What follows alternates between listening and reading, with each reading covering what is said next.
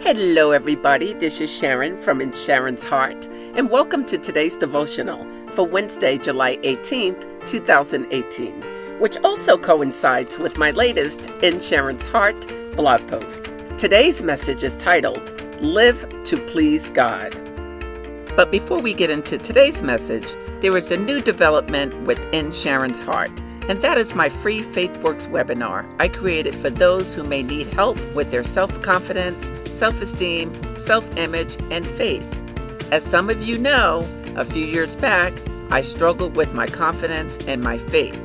So I created the webinar to help others.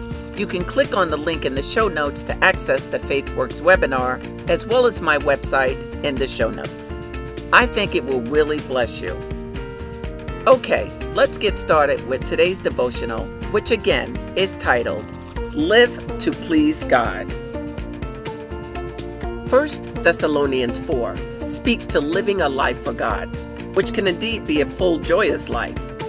Verses 1 and 2 say, Finally, dear brothers and sisters, we urge you in the name of the Lord Jesus to live in a way that pleases God, as we have taught you. You live this way already, and we encourage you to do so even more. For you remember what we taught you by the authority of the Lord Jesus. That's 1 Thessalonians 4, verses 1 and 2. Let's not make living for the Lord difficult. Let's do what it is He wants us to do in spirit and in truth.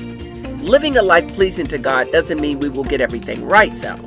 No, we will surely stumble and fall short, for sure. Living a life pleasing to God means living a life of praise, love, worship, and faith towards Him. It means knowing He is the ruler and guider over our lives at all times. Isn't it great to have a great protector and a great watcher over our lives that we can praise and worship?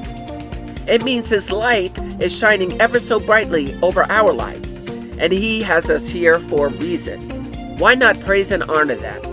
I hope these words inspired, reassured, and uplifted somebody today. I don't know about you, but I need to be encouraged from time to time that God has my back. None of us can make it through life by ourselves. We need support, right? So stay encouraged and keep living a life for the Lord. He sees you, He sees everything you're doing for Him. So be encouraged in the Lord today, everybody. Be encouraged.